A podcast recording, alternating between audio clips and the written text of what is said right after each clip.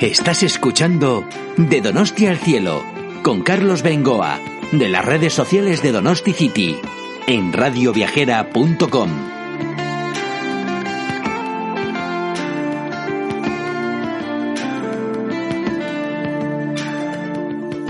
¿Qué tal amigos de Donosti City y de Radio Viajera? Hoy reconozco que es un podcast muy especial, aunque luego cuando esté circulando por ahí en Internet habrá pasado mucho tiempo y ojalá estemos mirando este tema eh, pues como algo que va a perdurar en todas nuestras vidas, algo que va a quedar sí o sí, siempre en el recuerdo, pero ya digo, esperemos que esto pase lo antes posible, porque en el momento de grabar este podcast es el día uno del confinamiento en sus domicilios de todos los españoles como consecuencia del coronavirus, también en Italia, en otros países están exactamente igual, o sea que se hace francamente difícil observar en estos momentos un domingo a las 6 de la tarde la ciudad literalmente vacía, pero vamos, nunca mejor dicho que vacía del todo. Nadie pasa para nada.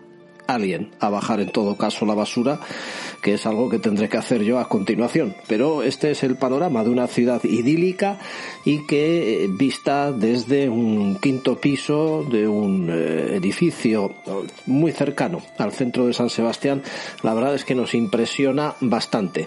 Bueno, pero esto es lo que hay, ya digo que tiene que pasar cuanto antes, hoy es el día uno de este confinamiento y como hay que seguir y tenemos que seguir ofreciendo a nuestros seguidores de Radio Viajera propuestas interesantes para cuando todo pase y quieran venir a San Sebastián con nosotros, nos vamos a dar un paseo por Urgul. Lo vamos a hacer con eh, Jesús Mari Alquezar, un buen eh, amigo que sabe mucho de la vida de la ciudad y de la historia de esta montaña desde la que se domina un paisaje que, ahora mismo no necesitaría presentación. Y un Donostiarra nos esperará en la playa de la Zurriola porque está viviendo en Australia es periodista además. Entonces, de primera mano vamos a conocer eh, cómo es la vida, las costumbres de este continente. Bienvenidos pues a un nuevo podcast de Donosti al Cielo, el podcast de las redes sociales de Donosti City en Radio Viajera.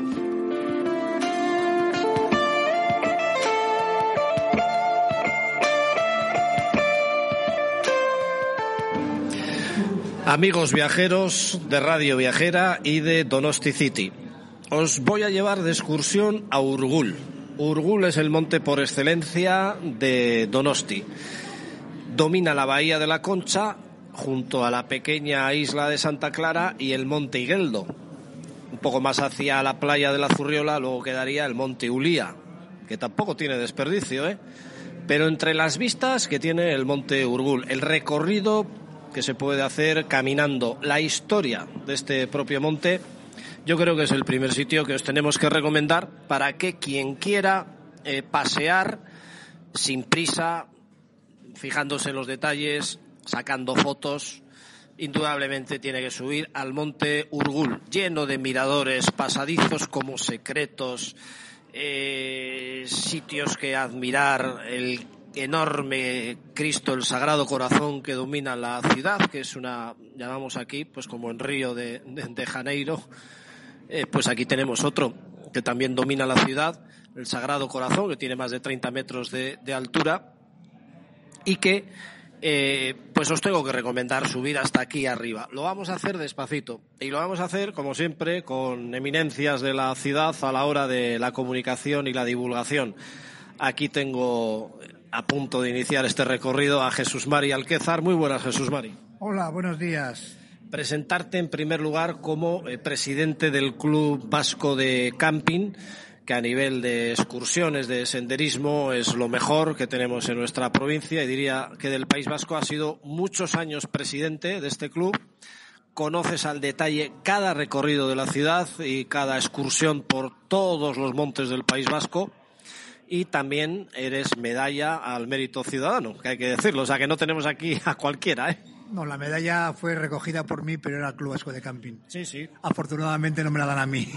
Pero sí es verdad que has hecho miles y miles de recorridos y que además los divulgas, te encargas de, enviar eh, como a modo de comunicación pues todos los recorridos a todos los amigos y a todas las sociedades. Sí, los donostiarras estamos normalmente orgullosos de la ciudad, de nuestra ciudad, y creemos que es una ciudad que debe visitarse y cuando se viene, visitarse bien, e ir a los lugares, escenarios estratégicos o emblemáticos, como es el que has comentado tú. O sea, la persona que venga, tanto para nosotros mismos como para los visitantes, Urgul es uno, un lugar donde no se debe faltar, aunque se venga para unas pocas horas. Hay lugares que son clásicos, pero uno de ellos para mí es el Monte Urgul. Ahora estamos en la Plaza Zuloaga, vamos a iniciar, se puede iniciar el recorrido desde muchos sitios, hay incluso un autobús que sube hasta arriba del todo, eh, los senderos son múltiples, eh, las posibilidades de hacer un recorrido u otro, tanto por la parte del mar como por la parte de la ciudad, eh, son infinitas. Nosotros lo vamos a empezar desde la Plaza Zuloaga, donde está el Museo San Telmo, pero antes de iniciar la subida, Urgul en sí como monte, ¿qué significado tiene para los donostiarras? Es la historia de la ciudad en su interior está la historia de la primitiva ciudad, ¿no? La primitiva ciudad que se incendió en 1813 y hay, además hay un museo que es gratuito y recomendable de visitarlo cuando se llega hasta, la, hasta casi cerca de la cima y aparte de eso, bueno, es el gran mirador de la ciudad, ¿no? Para ver cómo está construida la perfección de sus calles, el diseño, hay que subir al Monte Urgul y luego la gran vista hacia toda la corona verde y las montañas, los sistemas costeros que se divisan de una forma increíble y que asombra a todo aquel que llega allí. Bueno, iniciamos ya la subida, empezamos a tomar aire y por un camino empedrado muy bonito, con dos cuestas, una hacia un lado, otra hacia el otro, llegamos a un primer mirador eh, que es maravilloso por las vistas que tiene toda la ciudad, la playa de la Zurriola, eh, toda la parte vieja se ve desde arriba, eh, Ondarreta, la Concha, claro. Sí, como bien has dicho al principio, mm, el Monte Urgul tiene una, forma de caracol, visto del aire, y los caminos son en espiral, en así de camino de espiral, que dan toda la vuelta al monte. Entonces cada persona, aparte del que vamos a sugerir, puede coger el suyo, ¿no? Y va a pasar una, una hora, hora y media caminando, divisado además de la, de la ciudad también el océano, que en otro lado tenemos todo el, todo el mar que es con vistas, con un día brillante desde Machichaco hasta las Landas. El Museo San Telmo es una de las puertas que en un principio mm, es una subida en zigzag, con un lazo que va a llegar al gran mirador, un gran mirador que hay donde siempre la referencia es una gran icurriña, la bandera vasca, y que antes de llegar allí pasas por las antiguas cárceles, es un lugar pues muy tiene un lugar con mucho encanto en la historia, porque claro, Urgul era una fortaleza, hay que tener en cuenta, un gran castillo, le llaman el castillo de la mota, y es lo que has dicho tú, que vas a encontrar de todo, baterías, puentes, pasos secretos y un cementerio muy importante que vamos a llegar después. Sí, precisamente vamos a ir desde este baluarte del mirador con estas vistas memorables. Yo os recomiendo que sobre todo vengáis aquí al amanecer. Ojo, ¿eh? porque sale el sol por la zona del Monte Ulía. Lo primero que ilumina sería la playa La Zurriola, el Cursal, y al amanecer es cuando hay que estar aquí en este mirador. Luego al atardecer nos iríamos ya más hacia la zona de la bahía, de la isla Santa Clara, de Higueldo. Pero cogemos ahora el recorrido hacia, sé que me vas a hablar, del cementerio de los ingleses. Fíjate lo que voy a decir. Para mí, el sitio más quizás desconocido, pero más bonito para mí. No sé qué encanto tiene este cementerio. ¿Por qué puede ser esto? Sí, sin duda. El cementerio de los ingleses es un espacio de los más atractivos en el Monte Urbul, por la historia que, guarda, ¿no? Fue, eh, es un espacio, es un, es un reconocimiento a la batalla de 1813 y cerca hay una batería, hay unas esculturas algunas están trasladadas a San Sebastián en recuerdo de, aquella época y luego es curioso ver todas las esculturas con los nombres de los, porque son mm, eh, generales y, oficiales ingleses están ahí enterrados. Si entráramos por la parte de arriba del todo, hay unas escaleritas de piedra eh, que, bueno, pueden ser resbaladizas según la época del año pero es una especie de gran cueva abierta, una cúpula gigantesca en la que aparecen una gran águila, creo recordar, como recuerdo a los fallecidos en guerras carlistas, hay que decirlo. Sí, exactamente. Es uno de los pasos secretos que hay ahí en, en Urgul para llegar luego a la parte. Antes, bueno, antes si se quiere, se puede llegar a los miradores de las Bardocas también, que es un buen mirador, que hay unas baterías, y luego la parte importante y que no debe faltarse llegar a la cima, al mirador de la cima. En fin, en fin, hay más vueltas, se puede llegar también a, otros, a otros miradores, pero ya cada cual tiene que coger su ruta. Bueno, ya por abreviar un poco, eh, citado el cementerio de los ingleses, que para mí tiene un encanto terrible, eh, si seguimos por la parte del mar de este Monte Urgul, vamos a llegar a un grandísimo mirador donde ya dominamos, pues incluso desde ahí la bahía, la isla, Higueldo, los famosos temporales de olas con esas estampas que todos los turistas seguro que tienen. Eh, de allí y ya yendo hacia el lado sur del monte, es decir, hacia la bahía, encontramos una serie de cañones también muy fotografiables. Sí, sin duda, son los que mejor se conservan y están allí como recuerdo de que eso es una fortaleza, que nadie se olvide, porque hay críticas algunos de que no se ha conservado bien, muy bien conservado actualmente, pero hay un Sagrado Corazón que rompe la estructura de lo que es una, un gran castillo, ¿no? Porque no, no era un castillo, era una fortaleza, que es lo, lo importante que, porque el que llega allí va a ver diferentes eh, lugares de lo que era un, un lugar donde un destacamento de fuerzas vivían y defendían la ciudad, claro. Desde la zona de Cañones hay un sendero que nos llevaría hasta el Fortín, también con otras vistas impresionantes de la ciudad. En verano suele haber un chiringuito ahí donde tomar una cerveza y ver el, atardecer es una delicia, muy recomendable por este programa. Pero venga, nos vamos a ir ya prácticamente hasta arriba del todo, a los pies del Sagrado Corazón, donde nos vamos a encontrar una gran sorpresa. Sin duda, primero tenemos el, que has comentado, el Gran Mirador, y después, mmm, siguiendo, como bien has dicho, hacia el este, encontraremos la, la subida. Hay una, una, iglesia y por unas escaleras, bueno, todavía quedan restos, restos de la fortaleza, especialmente puntos de vigilancia, y donde se encuentra también la guillotina. Y de ahí por unas escaleras vamos a llegar a la parte alta de, del monte, lo más alto, que está coronada por el Sagrado Corazón. Y allí la vista es increíblemente bella y sospechada y que no defrauda a nadie y es lo, imprescindible para el que llega a San Sebastián. Y también para los donostierras, los donostierras que muchas veces no sabemos qué hacer, hay que llegar hasta ahí y de vez en cuando subir hasta allá arriba. Hay una iglesia dentro donde se celebran en ciertas épocas del, del año y de los domingos la ceremonia religiosa y una de las joyas para mí de la ciudad, que es en lo que diríamos la base de la estatua del Sagrado Corazón, un museo de la ciudad al que te referías antes, gratuito. Uh -huh. eh, como he dicho antes, se puede subir en autobús eh, prácticamente hasta la base del Sagrado Corazón, o sea que no hay excusa para ver ese museo que es una delicia. Cuéntanos un poco este museo, que lo habrás visto muchas veces, que recoge, que podemos ver. Es imprescindible no defrauda a nadie, hasta nosotros mismos conocemos la historia, nos gusta bien de lo bien montado que está y bien explicado que está para didácticamente para todo aquel que llega. Entonces te intimas más con la ciudad, es lo importante, ¿no? Que el que llegue también sepa cómo, cómo se ha hecho la ciudad, la cultura, la historia, que es, forma parte del complemento del viaje. Muy bien, oye, pues Jesús Mari, ya hemos hablado un poquito, queríamos hacerlo del Monte Urgul, y además con una eminencia que has hecho muchos escritos sobre estos recorridos que en nuestra propia página donosticity.org eh, los podéis ver. Aquí hay que detallar más y no perdernos tanto en los detalles. Que por cierto, Urgul puede ser que en gascón significara orgullo. Orgullo, perfecto. Sí, sí. Un buen detalle. Es una palabra gascona que aquí en San Sebastián hay muchas palabras gasconas y una de ellas es la de Urgul. Jesús Mari, te veo en forma. Muchas gracias. Igualmente, gracias.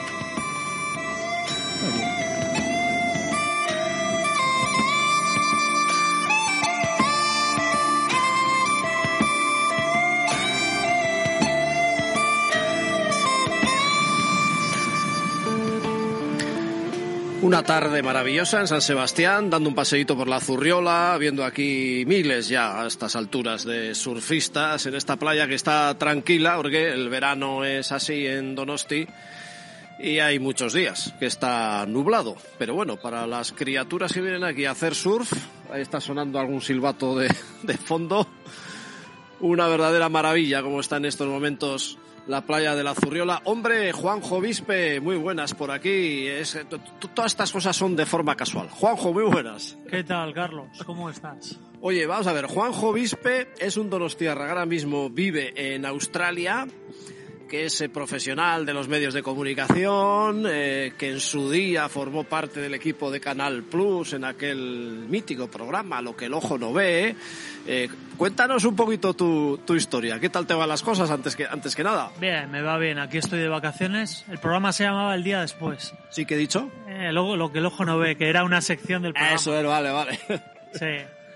Y bueno, pues nada, aquí de vacaciones, pasando una temporada. Hace dos años así que no volvía por aquí.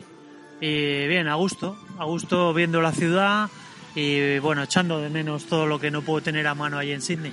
Oye, es muy curiosa tu vida profesional. Eh, cuéntanos cómo empezó todo en el mítico campo de Atocha, donde jugaba la Real Sociedad, aquella torre en la que vivías tú, no sé si un octavo, un noveno piso, y un día tocaron el timbre los chicos de Canal Plus. Sí, querían poner una cámara en la torre de Atocha y yo en ese año estaba en Madrid, estaba estudiando periodismo y bueno, eran unas navidades. La Real jugaba aquí creo contra el Real Madrid contra el Barcelona, un equipo fuerte, y empezaron las retransmisiones de Canal Plus en el año 90. Entonces, bueno, pues el, jefe de la comunidad de vecinos accedió a que pusieran la cámara en, en la torre y les dijo, bueno, hay un chaval aquí que está estudiando periodismo en Madrid y, y bueno, pues así les conocí a los de Canal Plus, a una productora se llama Cristina Diez y me dijo Cristina, bueno, pues cuando vayas por allí, por Madrid, estés allí, eh, vienes por aquí los domingos y te enseño pues cómo es la tele y todo eso. Y bueno, era una cadena nueva en ese año 90, acababa de empezar y bueno, necesitaban gente pues para hacer las cosas que empiezas a hacer eh, cuando... De, de becario. De tu primer trabajo. Y así, bueno, pues eh, me ofreció ir los domingos y así empecé, poco a poco, haciendo el trabajo que nadie quería, el trabajo más sencillo y poco a poco pues vas aprendiendo, te va gustando y vas conociendo más cosas y sobre todo pues vas aprendiendo, cada vez eres más útil y al final pues allí me quedé. Así empecé. Lo que el ojo no ve, mítica sección de, de, aquel programa que veíamos todos los lunes a la noche, que solía escoger además imágenes curiosas de la grada, pues aficionados ahí, no sé si eh, fuisteis los primeros en sacar la famosa bisagra del Betis, esta, ¿todo eso te tocaba a ti? La bisagra del Betis. Sí, esta señora mayor que animaba sin, parar, bisagra le llamaban, o la abuela, o La, la pizarra era de Oviedo. Ah, vale, vale, puede ser. Pero sí, la abuela del Betis. Era, era... Esas imágenes sacabas tú. No, yo venía más un poco a Tocha, venía y iba, me acuerdo por todos los campos de España, iba mucho a Barcelona, a Sevilla, donde tocara, ¿no? Y a Bilbao he ido mucho, a San Mamés. Y bueno, sí, eran, en el fútbol entonces sí podías acceder con la cámara a todos los sitios, no era nada restringido. Eh, ahora ya las restricciones que ponen en todos los estadios de fútbol, pues sería imposible hacer un programa igual que en el año 90. Yo estuve allí del año 90 al 98. Y bueno, pues eh, era el fútbol de aquella época, muy diferente al de ahora. Los estadios también son completamente diferentes. Las normas a, a, los periodistas y a los cámaras son diferentes. Y digamos que cuando empezó aquello no había prácticamente normas. Nadie, nadie iba allí a grabar como lo hacíamos nosotros. Era novedad. No nos conocían, ni no, tampoco eh, intentabas pasar desapercibido, grabar lo que sucediera espontáneamente y era un programa que hoy no saldría igual. Oye, de ahí te metiste a hacer retransmisiones de rugby. Yo tengo que reconocer que no entiendo de rugby, no conozco un solo jugador, pero es que me llamaba la atención eh, eh, encima juegan muchos más que en fútbol. En fútbol son 22. En rugby hay bastantes más. Luego más posibilidades de equivocarse. Ya si están manchados de barro, ni te cuento. Es que conocías a todos de dónde te viene esa afición al rugby y cómo puede ser que localices a cada jugador en cada momento, hijo. Sí, bueno, en el, yo era muy aficionado al rugby de siempre. Porque aquí con mis padres, con mi padre y y el Aitona pues veíamos lo que es el Cinco Naciones desde pequeño. Me llamaba mucho la atención, me gustaba el rugby, era un deporte ágil, bonito y siempre lo he seguido. Porque me gustaba ver eh, el rugby en la televisión francesa. A veces cuando lo daban en, español pues lo, lo escuchaba en la española, pero siempre lo veíamos en la televisión francesa y, un, y casualidad, pues al año de empezar yo en Canal Plus compraron los derechos del Cinco Naciones entonces y no se sabía quién lo iba a narrar. Y entonces yo les dije, bueno, pues a mí me gusta y yo quiero estar aquí, pues no para narrarlo, sino pues para ver las jugadas, para hacer reportajes, para minutar los partidos, dónde se producen cuándo las jugadas. Y bueno, pues eh, eh, lo comenté, me hicieron una prueba, narré los partidos, sabía los jugadores, los conocía de otros años y así empecé y dijeron, bueno, pues va a ser este el que va a comentar los partidos. Y eh, me dijeron si me atrevía, dije que sí y así empecé a, a narrar los partidos del Cinco Naciones. Bueno, y Juanjo Vispe se fue a vivir a Australia, no sé si por relación con esto te- estos temas de retransmisiones del rugby o no ha tenido nada que ver el tema. No, no, no. Eh, Eso empecé en el año 90 y duré hasta el 98 y en el 98 me fui a Sydney a estudiar. Quería estudiar en Estados Unidos, no tenía dinero porque los cursos allí pues son muy caros, carísimos y me ofrecieron, ¿por qué no vas a Australia? Los cursos no cuestan mucho, eres legal para trabajar allí con visa de estudiante y me animé, dejé todo, fui porque quería aprender inglés y tener una experiencia fuera y me fui a Melbourne y ahí estuve prácticamente cuatro años, tres años y medio. Y luego volví y bueno, se me hizo muy dura la vuelta.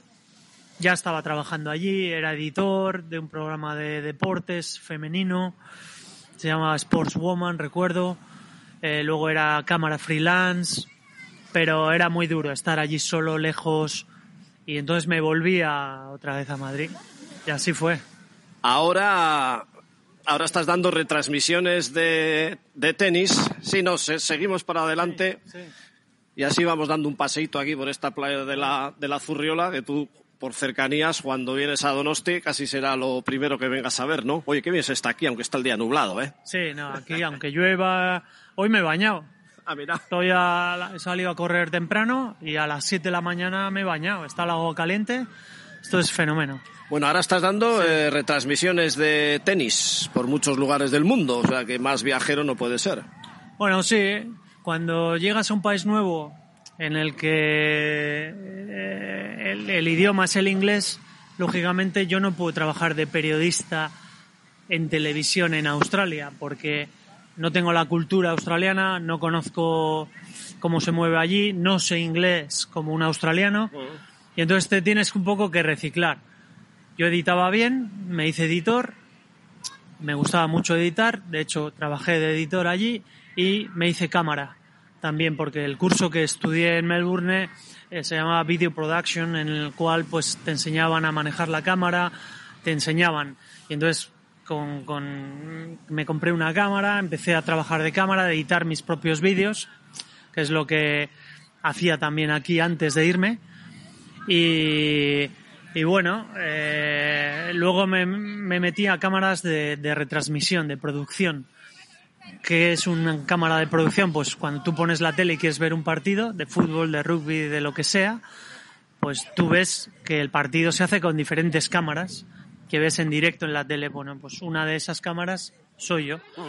Entonces, eh, me metí al tenis, sí, me metí al tenis cuando estaba viviendo aquí, del 90 y- del 2002 al 2015, empecé a hacer cámara de tenis en- para el los torneos de ATP. Empecé en el de Madrid y poco a poco pues te van llamando. Empecé en Roma, perdón, porque yo seguía a Nadal cuando él empezó con Canal Plus y hacía reportajes con él cuando él no era no era tan bueno, ¿no? Ya. Cuando era joven, es el, el primer año o el segundo de Nadal en la elite. Oye, a ver, aprovechamos la, la ocasión, eh, ya que esta es una radio viajera, que nos gusta hablar de los viajes, divulgamos Donosti, pero también gente que va fuera y gente que de fuera viene a quedarse aquí en nuestra ciudad. Eh, cuéntanos un poco, va a tener que ser muy en general, ¿eh? pero eh, ¿cómo es Australia? ¿Por dónde empezarías a ver Australia y más o menos qué ver? Si ahora voy yo, por ejemplo, allí, me encuentro contigo, quedo donde vives, que es en Sydney, por cierto, Sí, Sydney. ¿qué, qué vería yo nada más llegar allí? ¿Qué verías? Pues eh, Sydney, la bahía de Sydney, que es espectacular, con un gran puente, con la Opera House que está justo allí. Te cogerías un ferry, irías a Manly, que es una playa afuera, pasarías el día allí, donde hay olas, hay mucho surf. Eh, pero bueno, en general Australia es muy diferente aquí. No hay nada de lo que hay aquí, hay allí, nada. Es totalmente diferente ¿En qué sentido? En todo, la forma de vida, la forma de, de todo, de trabajar, de relacionarte, eh, de viajar.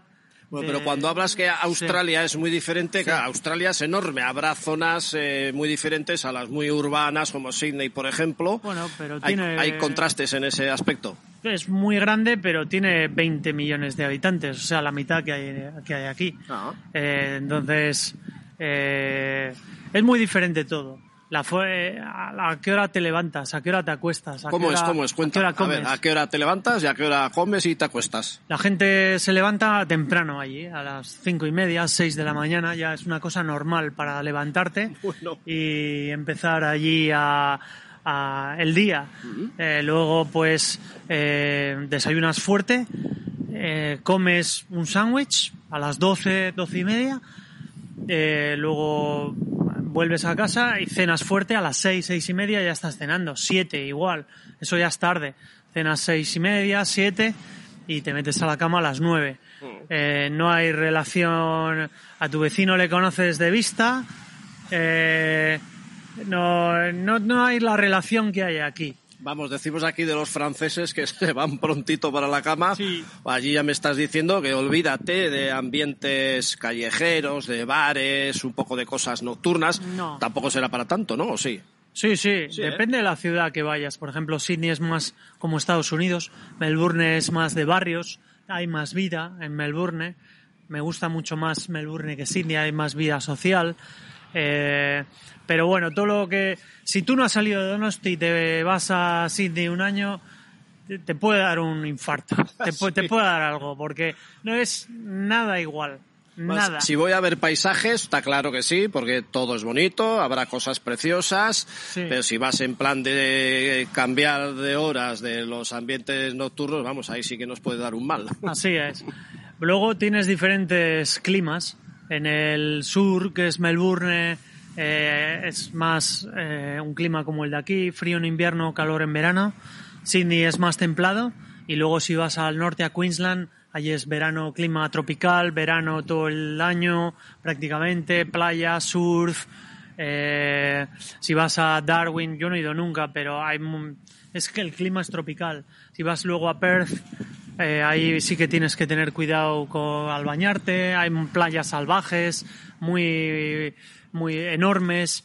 Eh, eso sí que es muy llamativo. Te puedes ir a, a Cairns, a a la barrera de coral, a hacer submarinismo, precioso, muy virgen todo, muy salvaje también. Eh, Oye, bueno, cuéntame la gente cómo es. ¿Es sociable? ¿Va cada uno a lo suyo allí? No voy a citar Sí. la típica de pues eh, la imagen que nos haya podido dar aquí, eh, Sí. ahora no me acuerdo del, del actor, el de Cocodrilo, Cocodrilo Dandy. sí. Pues me imagino que no será todo así, obviamente, vamos, a veces hay un estereotipo ahí que, ¿no?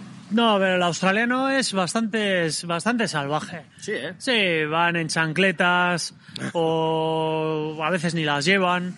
Ah. Van sin camiseta a veces, con camiseta de tirantes. Eh, no sé, es muy... No van vestidos tan bien como aquí.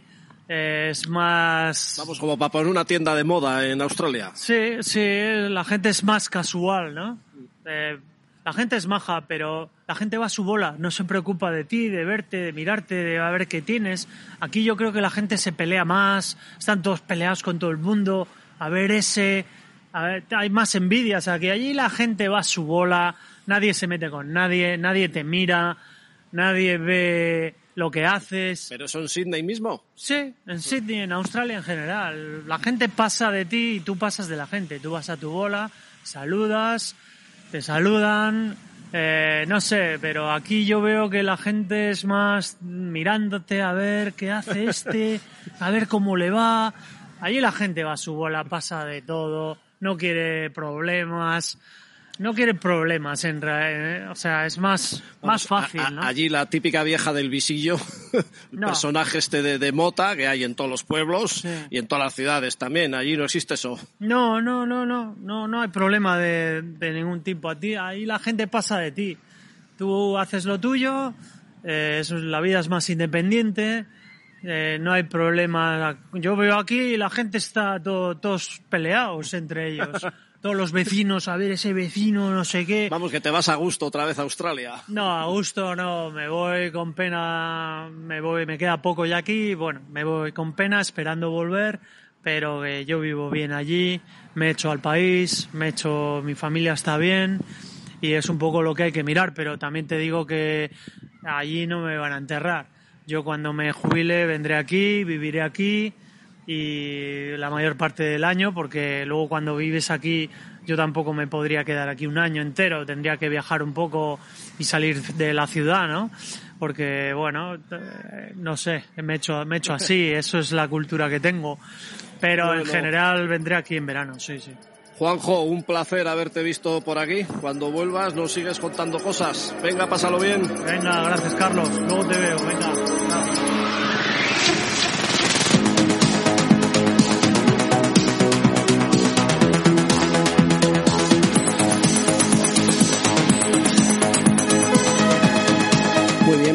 Tras esta vueltecita que nos hemos dado por Urgul y tras conocer detalles de cómo se vive en Australia, hasta aquí nuestro podcast de hoy, como hemos dicho en la presentación, en un día tan atípico como que es en el momento de grabar este podcast, el día 1 del confinamiento de todos los españoles en sus domicilios como consecuencia del coronavirus. Un paisaje que voy a decir desolador, el que dominamos desde este quinto piso de un edificio céntrico en San Sebastián y la verdad es que da muchísima pena. Ojalá vaya pasando todo y que eh, esto quede en el recuerdo como una de las cosas inolvidables pero que pasaron ya.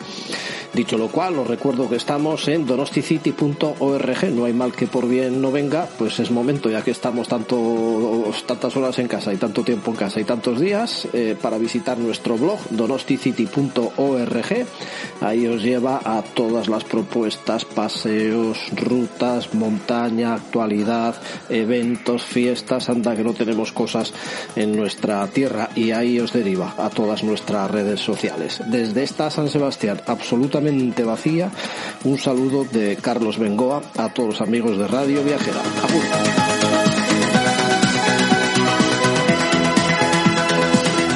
Recuerda que puedes escuchar nuestros podcasts en las principales plataformas de audio, ebooks, iTunes, Spotify, Google Podcast y muchas más.